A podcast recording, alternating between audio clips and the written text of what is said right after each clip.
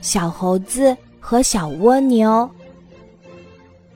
小猴子是个急脾气，走路的时候特别快，坐在凳子上总是动来动去，浑身难受。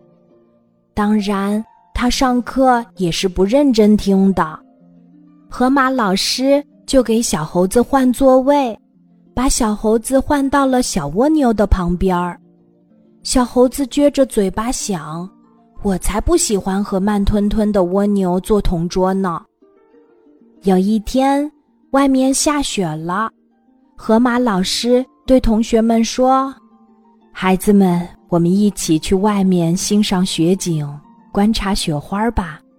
同桌要在一起走哦。”可小猴子刚走出教室的门儿，就撒腿跑了。他想赶快去堆雪人、打雪仗。小猴子，你可不能撇下同桌自己玩呀，河马老师说。小猴子调皮地吐吐舌头，然后转身跑回去找小蜗牛。他气呼呼地对小蜗牛说：“你走得可真慢，这样我们什么时候才能玩呢？”小蜗牛很内疚地看着小猴子说：“对不起，这已经是我最快的速度了，你等我的时候就先欣赏美丽的雪花吧。”小猴子不满地大叫起来：“雪花有什么好看的？小猴子，你知道吗？我在书里看过，每一片小雪花都长得不一样呢。”小蜗牛说：“你别放在手心里看，那样雪花会融化的。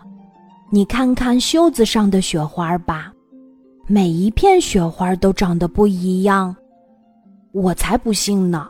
小猴子一边说，一边开始仔细地观察。回到教室后，河马老师问大家：“孩子们，雪花有几个角呀？”其他小动物都回答不出来，只有小猴子站起来说：“老师，我知道，每一朵雪花都不一样，不过它们都是六角的。”啊，小猴子观察得真仔细呀！教室里响起了掌声。小猴子高兴地想，河马老师让小蜗牛做我的同桌，真是太好了。